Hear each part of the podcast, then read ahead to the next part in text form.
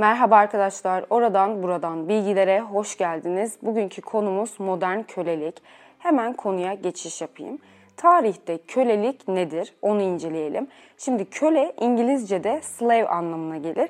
Slave ise Vikinglerin Slavları yakalayıp köle olarak Romalılara satmalarından dolayı bu anlamda kullanılmıştır.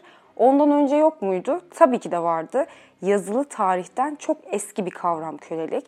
Ama avcı, toplayıcı toplumlarda köleliğin çok nadir olduğu tespit edilmiştir. Tarımın icadıyla da yaygınlaşmıştır. Köle bütünüyle başka bir insanın malı olan bir kişidir. Eşya gibi satılır, her türlü işi yapar, efendisine borcu varsa borcu bitene kadar ona hizmet eder ve eğer borcunu ödemeden ölürse borç çocuklarına kalır ve köleliği onlar devralır gibi böyle seni azat edene kadar efendin için yaşama biçimidir. Köle nasıl oluyorsun derseniz demin de dediğim gibi borcun varsa borcun bitene kadar kölesi olabiliyorsun. Evlilik yoluyla olabiliyor. Kız çocuklarını ailelerinin baskısıyla borçlarını kapatmak veya evladının üstünden para almak için biriyle evlendirilmesi ya da kaçırılma yoluyla olabiliyor ki günümüzde hala var. Mesela başlık parası ya da Araplarda bu din adı altında küçücük çocukların büyük adamlara verilmesi ve evlendirilmesi gibi gibi. Çocuk demişken kırsalda yaşayan yoksul aileler çocuklarını şehirlere gönderip çalıştırması bir kölelik örneğidir. 18 yaşından küçük bir çocuk çalıştırılıyorsa bunun adı köleliktir. Ya da savaşta veya işte savaş sonucunda yakalanan esirler köle olarak alınıyordu. Böyle tatlı tatlı konuşuyorum ama bu sistem yüzünden o insanlar çok kötü şeyler yaşamışlar. Mesela Afrika'dan ailelerinden zorla koparılan insanları gemilere bindirip Amerika'ya götürmüşler. Onları bir eşya gibi damgalamışlar. Bazılarının kulaklarını kesmişler ya da disipline ve itaat etmeleri için şiddet göstermişler. Suçları olmadığı halde bazılarına okyanusa atmışlar. Sırf diğerleri korksun diye ve böyle bir sürü olayları var. Ya bu dünyada insan hayvanat bahçeleri bile olmuş. İnsanat bahçesini bilmeyenler için kısaca bahsedeyim. Hayvanat bahçesi Rönesans zamanında Vatikan'da ünlü Medici ailesinin öncülüğünde kurulmuş. Bu hayvanat bahçesinde tek hayvanlar yok farklı etnik gruptan olan insanlar da var. 1870'li yıllarda bu insanat bahçeleri aşırı popüler olmuş. 1899'da Paris'te gösteri düzenlenmiş. İnsanlar kafeste böyle çitlere kapatılmış şekilde sergileniyormuş. Bu insanların bazıları böyle çıplak sergileniyormuş. Kafeslerin önünde tabela var ve bir hayvanı tanıtır gibi özellikleri yazılı. İşte ağırlığı 60, yaşı işte 20, Güney Orta Afrika'dan Doktor Samuel tarafından getirildi. Öğleden sonra sergilenecektir gibi şeyler yazılı. Bu tutsak olan bazı insanlar zorla bir hayvanla güreştiriliyormuş. Yani böyle iğrenç olaylar. 1931 yılında gene Paris Dünya Fuarı'nda insanat bahçeleri sergilenmiş ve 31 milyon kişi ziyaret etmiş. Yıla dikkat edin 1931. 19. yüzyılların ortasında ise bazı insanlar bu olaylardan rahatsız olmaya başlamış ve insanat bahçelerinin sonuncusu 1958'de kapanmış. Ama dipnot vermek istiyorum. Tarihte insanat bahçelerini yasaklayan ilk kişi Adolf Hitler olmuştur. Ne garip değil mi? Bazen bazı insanlar beklemediğimiz şeyleri yapıyor, bazen bazı insanlar beklediğimiz şeyleri yapmıyor. Bu arada şunlardan da bahsetmek istiyorum. Bazı dönemlerde kölelerin hakları olmuş. Mesela Mısır piramitlerinin inşasında çalışan ve diğer kölelerin sağlık sigortaları varmış. Evlenmek isteyen kölenin tüm masraflarını devlet karşılıyormuş. Çocuğu olursa okula yolluyorlarmış ve sıklıkla azat ediliyorlarmış. Sümerler'de kölelik sistemine bakarsak bir köle bir toprak parçasını kiralayarak kendileri için çalışabiliyorlarmış. Herhangi bir mal satın alabiliyorlarmış. Dava açabiliyorlar, evlenebiliyorlar, çocuk sahibi olabiliyorlar. Bir köle istenildiği zaman özgür kalabiliyormuş. Dul, öksüz, yetim, yaşlı, özürü olan bütün köleleri Tanrı evlerinin korumasına alınıyorlarmış. Bu konuya değinme sebebim eski tarihlerde yaşayan kölelerin standartları ile şu an yaşadığımız hayatın standartları ile kısmen benzer değil mi? Tamamen kısmen olamaz zaten adı üstüne modern kölelik. Şimdi modern kölelik deyip duruyorum. Modern kölelik kavramı şu. Şiddet, zorlama gibi nedenlerle kişilerin istismara uğramasıdır.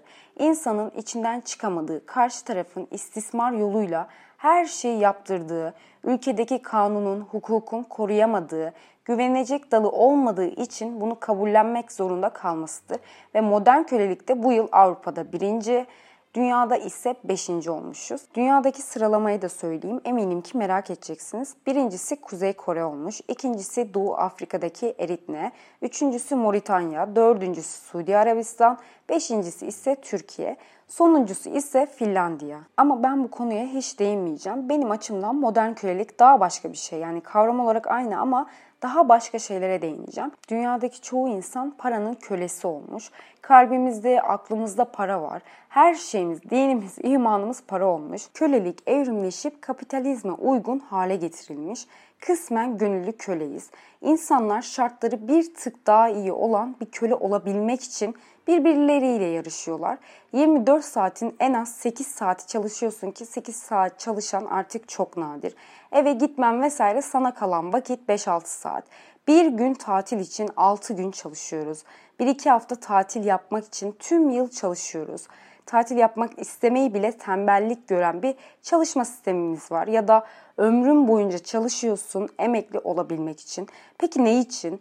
Ömrün boyunca alamayacağın kıyafetler, arabalar, villalar, elektronik eşyalar falan için ki alsa bile ömrü boyunca ödemek zorunda kalacağı şeyler için ya da aç açık kalmamak için ne yapıyoruz? Ömür boyu çalışıyoruz. Aslında hepimize doğumumuzdan itibaren bir yol çizilmiş ve bu sistemden çıkma ihtimalimiz yok denecek kadar az. Doğuyoruz, 7 yaşında okula başlıyoruz, 23 yaşında okul hayatımız bitiyor, işe giriyoruz, evleniyoruz, çocuğumuz oluyor. Onları büyütmeye çalışıyoruz, emekli oluyoruz ve ölüyoruz. Kimse bize ne istediğimizi sormuyor. Zaten bir kendinizi yoklayın. İşin ucunda para olmasa şu an ne yapardınız? Eminim ki şu anki konumunu çoğu kişi seçmezdi. Kim sabah 6'da birini zengin etmek için kalkar ki? Ama yapıyoruz işte. Sistemin işleyen çarklarından biri oluyoruz ve kendimizi özgür hissediyoruz. Seçimlerimizi kendimiz yaptığımıza inanıyoruz. Ne demişler? Kölelerden verim almanın yolu onları özgür olduklarına inandırmaktır. Bu söz bana Güldür Güldür'deki Piramit İşçileri adlı oyunu anımsatıyor. Oyun şu. Piramitte çalışan köleler böyle bir aydınlanma yaşıyor ve çalışmayı reddediyorlar. Sonra kralları geliyor ve köleler sistemin kötü olduğunu, köle olmak istemediklerini söylüyorlar. Kral da ne istiyorsunuz diye soruyor. Onlar da üç öğün yemek, emeklilik, iş güvenliği köle adının kalkmasını istiyorlar. Sonra haftada bir tatil, günde üç kere kahve molası ve kendilerine bey denilmesini istiyorlar. Kral köleliği kaldırıyor ve isteklerine tamam diyor. Yaveri gibi biri soruyor neden her şeylerine tamam dediniz diye. Kral da cevap veriyor. Köleliği kaldırdık başka bir şey getirdik. İş aynı, çalışan aynı, işveren aynı deyip köleler ilk baştaki konumlarına geri dönüyorlar. Valla aşırı beğendiğim çok ince bir skeç olmuş. Tebrik ediyorum. Bu arada aynı bu köleler gibi işinden, hayatından mutlu ve memnun olduğunu söyleyenler de olacak. Gerçekten de mutlu olabilir. Ve bunu sağlayan tek şey para. Eğer kazandığı para ülkenin standartları üzerindeyse bu sisteme inanmak, kabullenmek de çok kolay oluyor. Çünkü bir şeyler tükettikçe mutlu olduğunu zanneden bir türüz. Tüketim toplumuyuz. Bir de çoğu işveren çalışanlarını köle olarak görüyor. Maaş veriyorum kafasında olduğundan dolayı işçinin hayatını komple satın aldığını düşünüyorlar. Fiziksel şiddet yok ama Serenay Sarıkaya'nın sözünü söyleyeceğim. Her türlü literatüre geçmiş şiddeti uyguluyorlar işte. Mobbing, ezmek, bağırıp çağırma hakkını kendinde görüyor. Ama işte sen o parayı boşuna vermiyorsun. Ben de sana emeğimi, zamanımı satıyorum. Üniversitede arada sırada standlarda çalışırdım. İşte gıda fuarlarında, kitap fuarlarında, güzellik fuarlarında falan. 10 saat boyunca ayakta durduğumu bilirim ve hiçbir şey yapmadan. Konu mankeni gibi beklerdim. O kadar yorulurdum ki bir de bedenen acıyı geçtim. İşverenlerin kaprisinin nazını çekerdik. Bana sorarsanız bunun adı kölelik. Adam Smith demiş ki hür insanların yaptığı iş kölelerinkinden daha ucuza geliyor. Çünkü eskiden köleye kalacak yer veriyorsun, yediriyorsun, içiriyorsun, hasta olunca tedavi ettiriyorsun. Köleler bayağı masraflıydı. Bu yüzden kapitalist sistemin olmazsa olmaz şartı olarak ileri sürdü demiş. Tek para da değil modern yaşam denilen bir şeyi rutinin içine hapsolduk. Aynı şekilde eğitim sistemi de öyle. En acısı da ne biliyor musunuz? Bu sistemden çıkmak için çok fazla paranın olması gerekiyor. Belki başka yöntemleri de vardır ama ben bilmiyorum. Peki bunu niye anlattım? Şu sebepten anlattım.